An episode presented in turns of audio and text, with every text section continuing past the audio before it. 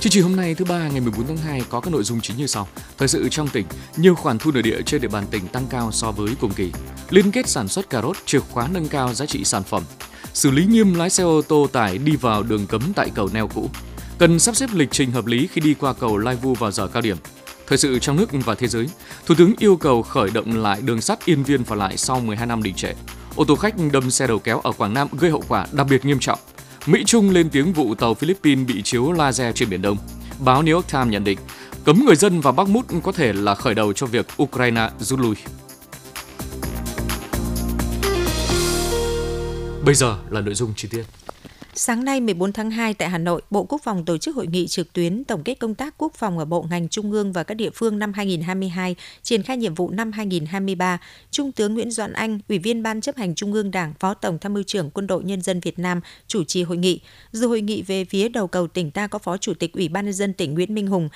Thủ trưởng Bộ Chỉ huy quân sự tỉnh và đại diện các sở ngành liên quan. Năm 2022, công tác quốc phòng ở bộ ngành trung ương và các địa phương đã hoàn thành toàn diện chỉ tiêu kế hoạch đề ra, nhiều nhiệm vụ hoàn thành tốt, có nhiệm vụ hoàn thành xuất sắc, công tác giáo dục quốc phòng an ninh có nhiều đổi mới, thực hiện có hiệu quả nhiệm vụ chính trị của cơ quan đơn vị địa phương gắn với nhiệm vụ quốc phòng, thế trận quốc phòng trong khu vực phòng thủ, phòng thủ quân khu được tăng cường. Bước sang năm 2023, Bộ Quốc phòng sẽ phối hợp thực hiện có hiệu quả công tác tham mưu chiến lược với Đảng, Nhà nước về quốc phòng an ninh, bảo vệ Tổ quốc, chủ động nhạy bén, nâng cao năng lực nghiên cứu, dự báo chính xác những vấn đề chiến lược tác động trực tiếp đến nhiệm vụ quốc phòng quân sự, kịp thời tham mưu với Đảng, Nhà nước xử lý thắng lợi các tình huống, không để bị động bất ngờ, tập trung tham mưu xử lý linh hoạt mềm dẻo hiệu quả quan hệ quốc tế, bảo đảm hài hòa, cân bằng quan hệ với các nước lớn, giải quyết tốt mối quan hệ với các nước láng giềng, bạn bè truyền thống, các vấn đề biên giới, trên không, biển đảo, không gian mạng, địa bàn trọng điểm – giữ vững độc lập chủ quyền, thống nhất toàn vẹn lãnh thổ, lợi ích quốc gia dân tộc,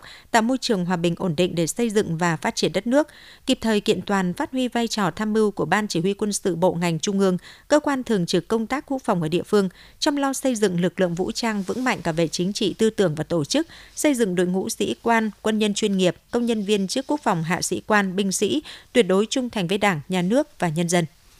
Theo Cục Thuế tỉnh Hải Dương cho biết, tổng thu nội địa tháng 1 năm 2023 trên địa bàn tỉnh được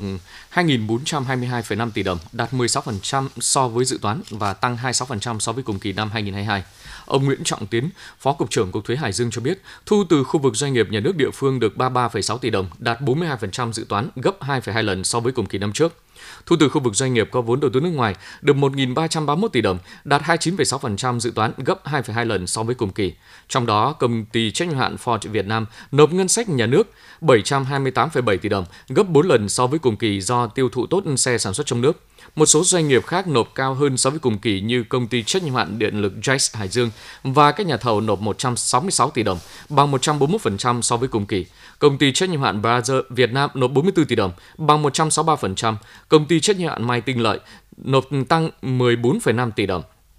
Thu từ khu vực doanh nghiệp ngoài quốc doanh được 480,4 tỷ đồng, đạt 17,2% dự toán năm, bằng 128,5% so với cùng kỳ. Nguyên nhân chủ yếu do các doanh nghiệp nộp ngân sách nhà nước cao so với cùng kỳ năm trước, như công ty cổ phần năng lượng Hòa Phát Hải Dương nộp 35 tỷ đồng, gấp 4,4 lần so với cùng kỳ. Công ty cổ phần thép Hòa Phát Hải Dương nộp 110,5 tỷ đồng, Bên cạnh kết quả nêu trên thì theo lãnh đạo Cục Thuế Hải Dương, vẫn còn một số khoản thu đạt thấp so với dự toán như là thu thuế sử dụng đất phi nông nghiệp được 1,7 tỷ đồng, bằng 5,3% dự toán do chưa đến thời hạn nộp theo quy định của luật quản lý thuế. Thu từ quỹ đất công ích và hoa lợi công sản được 602 triệu đồng, bằng 3,1% dự toán. Thu tiền sử dụng đất được 231 tỷ đồng, bằng 6,3% dự toán do thị trường bất động sản đã không còn sôi động. Sản phẩm cà rốt của tỉnh đã vượt qua hàng rào rào cản kỹ thuật và đáp ứng tiêu chuẩn khắt khe của nhiều thị trường nhập khẩu. Để khai thác lợi thế này với chính sách hỗ trợ của tỉnh, các địa phương chuyên canh cà rốt đã triển khai thực hiện các kế hoạch liên kết sản xuất gắn với tiêu thụ sản phẩm. Kết quả các kế hoạch liên kết không chỉ giúp doanh nghiệp chủ động nguồn nguyên liệu và kinh doanh bền vững mà còn tạo niềm tin sự hứng khởi tham gia của nông dân, hợp tác xã với thu nhập cao và đầu ra ổn định. Ghi nhận của phóng viên thời sự tại vùng chuyên canh cà rốt Cẩm Giàng. Xã Đức Chính, huyện Cẩm Giàng có 360 ha đất bãi chuyên sản xuất cà rốt, hàng năm đưa ra thị trường trên 13.000 tấn. Sản lượng lớn cũng khiến giá bán không ổn định. Giải quyết thực tế này thông qua chính sách hỗ trợ của tỉnh về tư vấn xây dựng liên kết và 50% giá giống vật tư phân bón, Hợp tác xã Dịch vụ Nông nghiệp xã Đức Chính đã phối hợp với doanh nghiệp đứng ra chủ trì triển khai thực hiện kế hoạch liên kết sản xuất gắn với tiêu thụ sản phẩm cà rốt. Mặc dù diện tích triển khai mới ở quy mô 10 ha, nhưng các hộ được tham gia mô hình đã thấy hiệu quả tích cực. Ông Cao Văn Thúy, thôn Hảo Hội Xuân, xã Đức Chính, huyện Cẩm Giàng cho biết. Khi chưa có liên kết ấy, thì đầu ra của giá cả đầu ra ấy là nó bấp bênh, nó không được ổn định. Thế từ khi có liên kết đến bây giờ thì giá cả ổn định, nhân dân chúng tôi yên tâm và tin tưởng vào cái liên kết với lại hợp tác xã để sản xuất và yên tâm là có đầu ra chắc chắn cho nên là chúng tôi ờ, yên tâm hơn. Không chỉ dừng lại từ chính sách hỗ trợ thực hiện kế hoạch liên kết sản xuất gắn với tiêu thụ sản phẩm của tỉnh, Hợp tác xã Dịch vụ Nông nghiệp xã Đức Chính còn mạnh dạn đứng ra chủ trì các hợp đồng liên kết sản xuất với một số doanh nghiệp xuất khẩu nông sản trong nước để bao tiêu sản phẩm cho nông dân. Các hợp đồng liên kết sản xuất được bao tiêu ngay từ đầu vụ đã giúp hạn chế tình trạng nông sản bị ép giá, khó tiêu thụ ở giai đoạn chính vụ, góp phần nâng cao hiệu quả sản xuất nông nghiệp.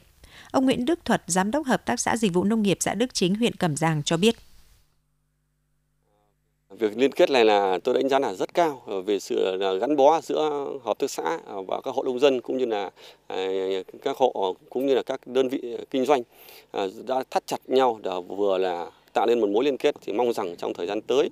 thì ủy ban nhân tỉnh cũng như sở nông nghiệp và các ban ngành sẽ hỗ trợ liên kết nhiều hơn nữa. Vì thực ra là sản lượng về cái diện tích của chúng tôi là, đức chính chúng tôi là với diện tích là 360 hecta mà được có hỗ trợ liên kết của sở, của tỉnh lúc 10 hecta là quá ít thì do vậy là tôi rất mong rằng là tỉnh cũng như sở sẽ quan tâm không những vùng cà rốt đức chính chúng tôi cũng như trong tỉnh Hải Dương sẽ mở rộng ra liên kết làm sao nhiều đơn vị, nhiều địa phương được hưởng lợi và thứ hai là bà con hưởng lợi để tránh tình trạng là ngay từ đầu vụ là sẽ đã có hợp đồng liên kết rồi thì sẽ tránh tình trạng là rớt giá và nhân dân sẽ yên tâm trong quá trình sản xuất. Xã Cẩm Văn, huyện Cẩm Giàng cũng là địa phương có thế mạnh sản xuất cây cà rốt, hiện đang gieo trồng 45 hecta cà rốt theo kế hoạch liên kết, mang lại nhiều kết quả tích cực và mong muốn được nhà nước hỗ trợ mở rộng diện tích. Ông Nguyễn Văn Mịch, Giám đốc Hợp tác xã Dịch vụ Nông nghiệp xã Cẩm Văn, huyện Cẩm Giàng cho biết sự liên kết này nó có cái phần tăng hơn so với coi như là những cái diện tích mà không liên kết là vì nó có ổn định hơn về cái việc mà cái giá cả thu mua thì người, người dân người ta cũng hào hứng về cái việc coi như là khi tăng cái nguồn thu thì cũng mong rằng coi như là các cấp nhà từ nhà nước trung ương đến địa phương cố gắng tạo mọi điều kiện mở rộng diện tích sự thành công của các kế hoạch liên kết sản xuất gắn với tiêu thụ sản phẩm cà rốt ở một số hợp tác xã dịch vụ nông nghiệp trên địa bàn huyện Cẩm Giàng đã giúp tăng năng suất chất lượng giá trị sản phẩm cà rốt của địa phương và từng bước nâng cao thu nhập cho nông dân. Đây cũng là tiền đề quan trọng giúp doanh nghiệp hợp tác xã tạo ra vùng nguyên liệu lớn, mở rộng sản xuất, đưa sản phẩm cà rốt ra thị trường thế giới. Huyện Cẩm Giang hiện có trên 500 hecta cà rốt với sản lượng trên 20.000 tấn. Trên địa bàn huyện cũng hình thành 24 cơ sở thu mua sơ chế đóng gói, bảo quản và xuất khẩu cà rốt. Sau khi sơ chế đóng gói, 50% cà rốt được xuất khẩu các nước Hàn Quốc, Nhật Bản, EU, Trung Đông, Malaysia, Singapore, Campuchia, Lào và Thái Lan. 50% còn lại được tiêu thụ ở thị trường trong nước. Hướng tới kỷ niệm 71 năm ngày thành lập 15 tháng 2 1952, 15 tháng 2 2023, Đảng ủy khối các cơ quan tỉnh tổ chức gặp mặt cán bộ hưu trí, cơ quan qua các thời kỳ. Tại buổi gặp mặt, các đại biểu đã cùng nhau ôn lại chặng đường 71 năm xây dựng và phát triển của Đảng ủy khối. Trải qua 9 kỳ đại hội với nhiều tên gọi khác nhau, đến nay Đảng ủy khối có 66 tổ chức cơ sở đảng trực thuộc với gần 5.000 đảng viên. Trong mọi giai đoạn lịch sử, Đảng ủy khối luôn hoàn thành xuất sắc nhiệm vụ được giao. Tại buổi gặp mặt, lãnh đạo Đảng ủy khối bày tỏ lời tri ân và sự vui mừng được gặp mặt các thế hệ cán bộ hưu trí của cơ quan, đồng thời thông báo nhanh về tình hình hoạt động của cơ quan Đảng ủy khối và công tác lãnh đạo chỉ đạo các hoạt động công tác xây dựng Đảng trong Đảng ủy khối năm 2022, phương hướng nhiệm vụ năm 2023 lãnh đạo đảng ủy khối mong muốn các cán bộ hưu trí bằng kinh nghiệm công tác tiếp tục quan tâm theo dõi chia sẻ và có ý kiến đóng góp thiết thực cho công tác xây dựng đảng của đảng ủy khối. Chiều qua 13 tháng 2 tức 23 tháng Giêng tại di tích Côn Sơn diễn ra lễ đàn Mông Sơn Thí Thực. Đây là nghi thức truyền thống cuối cùng trong lễ hội mùa xuân Côn Sơn Kiếp Bạc năm 2023. Lễ đàn Mông Sơn Thí Thực là nét văn hóa tâm linh tiêu biểu trong lễ hội truyền thống mùa xuân Côn Sơn Kiếp Bạc, được tổ chức trang nghiêm do Thượng tọa Thích Thanh Vân, trường ban trị sự Giáo hội Phật giáo tỉnh làm chủ lễ. Các nhà sư thực hiện khóa lễ cúng đàn cầu nguyện cho thế giới hòa bình, nhân khang vật thịnh, thiên hạ thái bình, mùa màng bội thu. Đây là nghi thức truyền thống cuối cùng trong lễ hội mùa xuân Côn Sơn Kiếp Bạc năm 2023 và là hoạt động góp phần phát huy những giá trị văn hóa của dân tộc trong kho tàng văn hóa phi vật thể ở khu di tích quốc gia đặc biệt Côn Sơn Kiếp Bạc. Để đảm bảo an toàn giao thông và tránh ùn tắc, thời gian qua, cơ quan chức năng đã điều tiết giao thông cấm ô tô tải lưu thông qua cầu neo cũ thuộc địa phận thị trấn Thanh Miện vào khung giờ cao điểm. Mặc dù vậy, vẫn xảy ra tình trạng một số lái xe ô tô tải chưa nghiêm túc chấp hành, phản ánh của phóng viên Hoàng Huy. Cầu neo cũ có tổng chiều dài 63,5 m, chiều rộng 3,8 m, hàng ngày có rất nhiều phương tiện lưu thông qua cây cầu này, đặc biệt vào giờ cao điểm dẫn đến ùn tắc tiềm ẩn tai nạn giao thông. Để đảm bảo trật tự an toàn giao thông tại cầu neo, từ ngày 31 tháng 12 năm 2022, Sở Giao thông Vận tải đã cắm biển cấm xe ô tô tải đi vào các khung giờ cao điểm. Buổi sáng từ 6 giờ 30 phút đến 8 giờ, buổi chiều từ 16 giờ 30 phút đến 19 giờ. Tuy nhiên, một số lái xe tải vẫn cố tình đi vào giờ cao điểm, tiềm ẩn tai nạn giao thông. Khi bị phát hiện đi vào đường cấm, lái xe Trần Văn Biên, huyện Tiên Lữ, tỉnh Hưng Yên thừa nhận. Thì cũng vì do công việc thì tôi hơi vội cho nên là tôi không để ý quan sát uh, các biển cấm của thị trấn. Từ uh, lần sau khi tôi đi qua đây uh, trong khung giờ quy định của uh, thị trấn uh, cấm xe tải tôi sẽ không đi qua đây nữa. Đấy. Và tôi sẽ đi uh, cung đường uh, khác. Sau hơn một tháng có biển báo cấm xe ô tô tải đi vào cầu neo cũ trong khung giờ cao điểm, lực lượng cảnh sát giao thông công an huyện Thanh Miện đã phát hiện 10 lái xe vi phạm, phạt tiền 25 triệu đồng. Các hộ dân sinh sống khu vực cầu neo cho biết, từ khi có biển báo cấm xe tải đi vào cầu neo nên nhiều lái xe đã lựa chọn cung đường khác để di chuyển. Ông Nguyễn Ngọc Bằng, thị trấn Thanh Miện cho biết. Từ hôm cắm cái biển này thì cái tình hình giao thông ở cái giờ cao điểm ở đây thì cũng có thay đổi. Ờ, xe người ta cũng ờ, ừ, cái lượng xe chạy qua đây nó cũng giảm nhiều. Nhưng mà một số lái xe thì do người ta cũng chạy nhanh, người ta cũng không quan sát được. Với hai nữa là một số thì cũng do cố tình, người ta muốn là nó chạy cho nó nhanh. Nên là nóng khí cũng vẫn gây cái ờ, ách tắc ở hai bên đầu cầu. Thế thì cũng rất mong muốn là lái xe các anh ấy chạy, các anh ấy cố gắng để ý biển. Dù rằng là đến đầu cầu này cũng đã có cái biển cấm và trên chỗ ngã ba kia cũng có một cái biển biển đầu cầu này chỉ là nhắc lại cái biển này trên chỗ ngã ba. Thế nhưng mà do lái xe người ta nhất là khi người ta cũng cố tình. Đấy, mong muốn là tất cả các anh em lái xe cố gắng quan sát biển để mình tránh là cái giờ cao điểm để hai bên đầu cầu này nó đỡ ách tắc Trước đó, Đài Phát thanh Truyền Hải Dương phản ánh nguyên nhân dẫn đến ùn tắc tai nạn giao thông cầu neo cũ là do mặt cầu này rất hẹp, chưa đủ cho ô tô con đi một chiều, còn lại là xe máy. Trong khi đó, hai điểm cầu lại thiết kế không đồng mức. Khi có tải trọng lớn khi xe có tải trọng lớn đi vào cầu neo vào giờ cao điểm sẽ chiếm hết phần đường của mặt cầu. Lái xe tải rất khó quan sát người điều khiển xe máy, dẫn đến 3 vụ tai nạn giao thông làm một người tử vong. Khi có biển báo cấm, lái xe ô tô phải chấp hành nghiêm quy định, không đi vào khung giờ cao điểm, tránh ùn tắc và hạn chế tai nạn giao thông đáng tiếc xảy ra. Từ sáng ngày 13 tháng 2, công ty cổ phần đầu tư và xây dựng 703, đơn vị thi công dự án sửa chữa nâng cấp mặt đường quốc lộ 5 đoạn qua địa bàn tỉnh tiến hành rào chắn cục bộ khu vực cầu Lai Vu để thi công khe co giãn cầu. Quá trình thi công vào đầu giờ sáng và cuối buổi chiều do lượng công nhân đi lại rất đông, hơn nữa ô tô di chuyển qua đây cũng nhiều dẫn đến ùn tắc giao thông. Theo kế hoạch, việc thi công khe co giãn cầu Lây Vu sẽ kéo dài 36 ngày từ ngày 13 tháng 2 đến 20 tháng 3. Tại khu vực gần cầu Lây Vu có nhiều nhà máy xí nghiệp, chính vì vậy công nhân nên sắp xếp thời gian đi làm sớm hơn bình thường khoảng 30 phút để tránh trường hợp đi làm muộn do di chuyển mất nhiều thời gian. Người dân thường xuyên đi lại qua khu vực này cũng chủ động sắp xếp thời gian, lịch trình, hạn chế thấp nhất ùn tắc giao thông. Thưa quý vị và các bạn, Mèo từ lâu được coi là một trong những loài vật nuôi gần gũi và được nhiều gia đình yêu thương. Và có những bạn trẻ từ tình yêu dành cho mèo đã trở thành nguồn cảm hứng giúp họ quyết định lựa chọn những chú mèo để bắt đầu hành trình khởi nghiệp cho mình. Phóng viên Ngọc Quân đề cập qua bài viết sau. Nằm trên con phố nhỏ Vũ Văn Dũng, phường Quang Trung, thành phố Hải Dương, quán cà phê mèo của anh Nguyễn Duy Anh là điểm đến yêu thích của những người yêu mèo. Xuất phát từ niềm đam mê với loài động vật này và sở thích làm bánh ngọt nên Duy Anh đã quyết định kinh doanh mô hình cà phê mèo. Những chú mèo ở quán chủ yếu là giống mèo Anh gồm mèo Anh lông ngắn, mèo Anh lông dài, mèo exotic nặng từ 1 đến 5 kg. Cho biết về quyết tâm thực hiện quán cà phê mèo, Nguyễn Duy Anh chia sẻ. Hồi ở trên Hà Nội về đây thì ờ, cũng chia sẻ ờ, mong muốn đấy với cả bạn bè thì ờ, có một anh bạn anh ấy gợi ý là mở quán cà phê mèo. Thế là từ đấy thì cứ ý tưởng nó nảy ra rồi cứ thế làm thôi. Trong quá trình xây dựng quán thì nó cũng nhiều khó khăn rắc rối xảy ra lắm. Thế nhưng mà uh, may mắn là được bạn bè giúp đỡ nhiều thế nên là cũng nói chung là cũng tạm gọi là thành công. Cùng với tình yêu dành cho mèo từ khi còn nhỏ, anh Nguyễn Thanh Tùng trú tại phố An Thái, thành phố Hải Dương đã chọn mô hình chăm sóc thú cưng để khởi nghiệp. Sau khi ra trường, anh có thử sức với một số lĩnh vực, đầu tư nhiều thứ nhưng không được thuận lợi, nên anh quyết định về quê và theo đuổi niềm đam mê với những chú mèo. Từ một vài giống mèo ban đầu, anh nhập thêm nhiều giống mèo nổi tiếng trên thế giới về phục vụ đa dạng khách hàng với giá từ vài triệu đồng đến vài chục triệu đồng một con. Cùng với đó, anh Tùng còn mở dịch vụ lưu trú dành cho chó mèo spa thú cưng và cửa hàng bán phụ kiện dành cho mèo. Cho biết về vượt qua những khó khăn ban đầu để theo đuổi đam mê, anh Nguyễn Thanh Tùng nói. Tôi đam mê ờ, nuôi mèo, tôi đã nuôi mèo được ờ,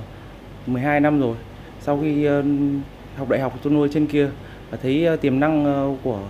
cái ngành nghề thú cưng này rất là lớn. Thế là tôi ờ, quyết định tôi về về ờ, quê và tôi mở một một pet shop như này phục vụ rất là nhiều ờ, tiện ích cho các bạn thú cưng từ cảm hứng với loài động vật đáng yêu này, nhiều bạn trẻ đã quyết định chọn con đường khởi nghiệp của riêng mình với phương châm làm việc mình thích theo cách mình yêu.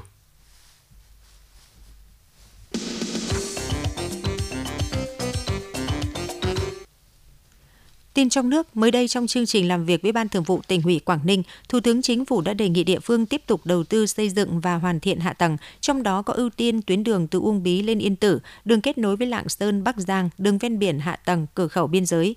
Thủ tướng lưu ý việc đầu tư cảng Móng Cái để thúc đẩy vận tải đường biển từ phía Nam ra phía Bắc, đẩy mạnh kết nối sân bay Vân Đồn và sân bay Cần Thơ để kết nối nhanh nhất với đồng bằng sông Cửu Long, tạo thuận lợi cho vận chuyển hàng hóa từ miền Nam ra miền Bắc, giảm tải cho đường bộ, đường sắt. Thủ tướng yêu cầu Bộ Giao thông Vận tải khẩn trương hoàn thành các thủ tục để tỉnh Lạng Sơn triển khai đầu tư nâng cấp quốc lộ bán 4B nối với cao tốc Vân Đồn, Móng Cái, từ đó kết nối Quảng Ninh, Lạng Sơn, Cao Bằng và kết nối vùng Đông Bắc, Tây Bắc, đồng thời sớm khởi động lại dự án đường sắt Yên Viên phản Lại phải dừng lại từ năm 2011. Dự án đường sắt Yên Viên Phả Lại Hạ Long Cái Lân được phê duyệt đầu tư từ năm 2004 với chiều dài 131 km, 43 km xây dựng mới và 88 km cải tạo nâng cấp. Tuyến đường sắt này bắt đầu từ ga Yên Viên đi qua địa bàn thành phố Hà Nội, các tỉnh Bắc Ninh, Hải Dương, Quảng Ninh và kết thúc tại cảng Cái Lân thuộc thành phố Hạ Long. Dự án có tổng mức đầu tư 7.665 tỷ đồng và được chia thành 4 tiểu dự án vận hành độc lập. Dự án được khởi công từ năm 2005 đến năm 2011. Do khó khăn về nguồn vốn nên dự án đã bị đình hoãn, giãn tiến độ cho đến nay. Khoảng 4 giờ sáng nay ngày 14 tháng 2 tại ngã tư giao nhau cùng mức giữa đường 619 và đường dẫn xuống cảng Tam Hiệp thuộc xã Tam Hiệp huyện núi Thành tỉnh Quảng Nam xảy ra vụ tai nạn giao thông đặc biệt nghiêm trọng giữa xe ô tô chở khách chở theo nhiều người và xe ô tô đầu kéo. Vụ tai nạn đặc biệt nghiêm trọng này làm 8 người chết, 12 người hiện đang cấp cứu tại bệnh viện đa khoa Trung ương Quảng Nam ngay gần đó. Tất cả nhận nạn nhân trên xe đều là người tỉnh Quảng Ngãi, chủ yếu là bệnh nhân từ Quảng Ngãi ra Đà Nẵng khám bệnh. Công an đã khám nghiệm hiện trường, cầu xe bị nạn đi nơi khác để giải phóng giao thông. Lãnh đạo tỉnh Quảng Nam đã đến thăm hỏi nạn nhân bị thương, trao thân nhân gia đình người chết 5 triệu đồng mỗi nạn nhân, mỗi người bị thương được hỗ trợ 3 triệu đồng. Ngay sau vụ tai nạn giao thông đặc biệt nghiêm trọng này, Phó Thủ tướng Chính phủ Trần Lưu Quang đã có chỉ đạo khẩn theo đó, Phó Thủ tướng Trần Lưu Quang, Chủ tịch Ủy ban An toàn giao thông quốc gia, phân công ông Khuất Việt Hùng, Phó Chủ tịch chuyên trách Ủy ban An toàn giao thông quốc gia cùng các đơn vị liên quan tới hiện trường phối hợp với địa phương chỉ đạo khắc phục hậu quả và thăm hỏi động viên các gia đình nạn nhân. Phó Thủ tướng đề nghị đoàn công tác truyền lời thăm hỏi chia buồn của Phó Thủ tướng, Chủ tịch Ủy ban An toàn giao thông quốc gia và của Bộ trưởng đến gia đình nạn nhân tử vong và động viên thăm hỏi các nạn nhân bị thương trong vụ việc. VinFast vừa công bố chính thức mở rộng triển khai dịch vụ sạc pin lưu động 24 trên 7 và sửa chữa lưu động trên toàn quốc. Theo đó, VinFast sẽ đưa thêm 20 xe sạc pin lưu động vào hoạt động tại 14 tỉnh thành phố trải dài từ Bắc vào Nam, gồm Thái Nguyên, Bắc Ninh, Quảng Ninh, Hải Phòng, Hải Dương, Hà Nội, Thanh Hóa, Nghệ An, Đà Nẵng, Gia Lai, Đồng Nai, Bình Dương, Bà Rịa Vũng Tàu và thành phố Hồ Chí Minh. Trong tháng 6 năm 2023, hãng sẽ đưa vào vận hành tổng cộng 100 xe sạc pin lưu động tại 63 trên 63 tỉnh thành trên cả nước không chỉ hỗ trợ khách hàng sạc pin khẩn cấp trong trường hợp xe hết pin dọc đường, các xe sạc pin lưu động còn được tích hợp dịch vụ sửa chữa lưu động nhằm cung cấp cho khách hàng lựa chọn sửa chữa tại chỗ với một số hạng mục đơn giản. Chi phí cho 15 phút sạc bằng dịch vụ sạc pin lưu động hiện nay là 50.000 đồng một lần, cho phép khách hàng di chuyển tiếp được quãng đường 40 km với xe VFE34 và 30 km với xe VF8. Dịch vụ sửa chữa lưu động chi phí được áp dụng tương đương với mức phí tại các xưởng dịch vụ của VinFast trên toàn quốc. Hiện với trụ sạc nhanh DC 60 kW trên cao tốc quốc lộ chạm xăng dầu, thời gian sạc xe VF E34 từ 10% lên 70% chỉ 30 phút.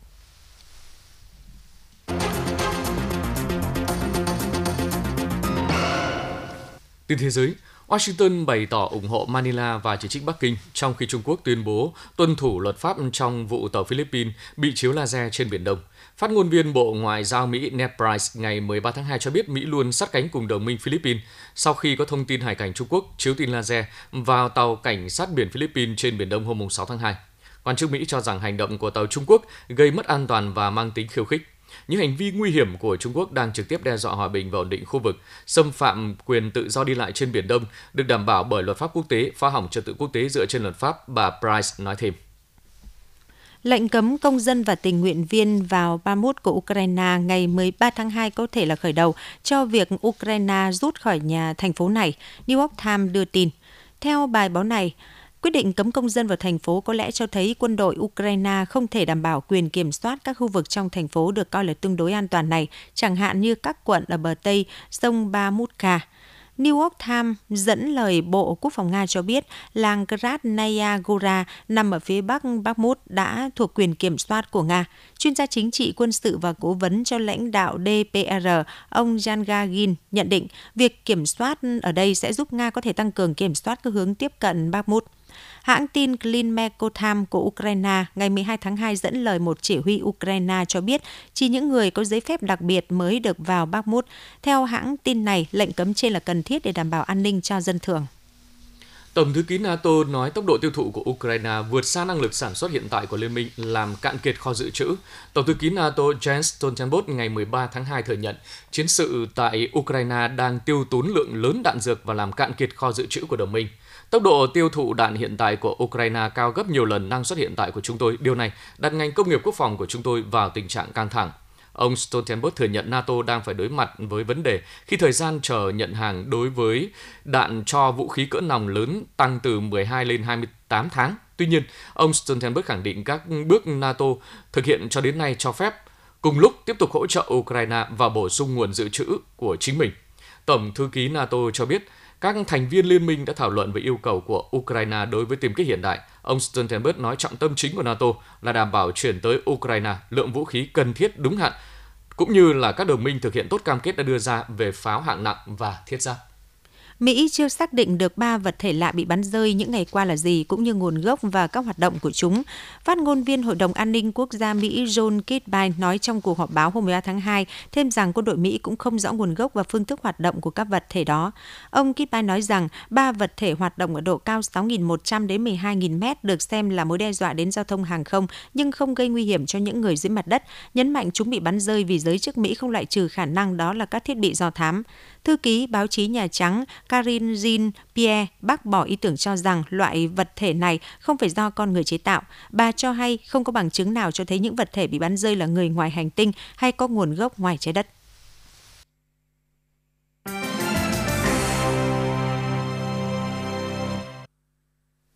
Trên đây, quý vị và các bạn vừa nghe xong chương trình Thời sự 11 giờ của Đài Phát thanh Trẻ Hải Dương. Chương trình do Lưu Hưng, Phương Nga, Quý Đông, Thu Hà thực hiện, chịu trách nhiệm nội dung Phó Giám đốc Đặng Đình Long. Cảm ơn quý vị và các bạn đã quan tâm theo dõi.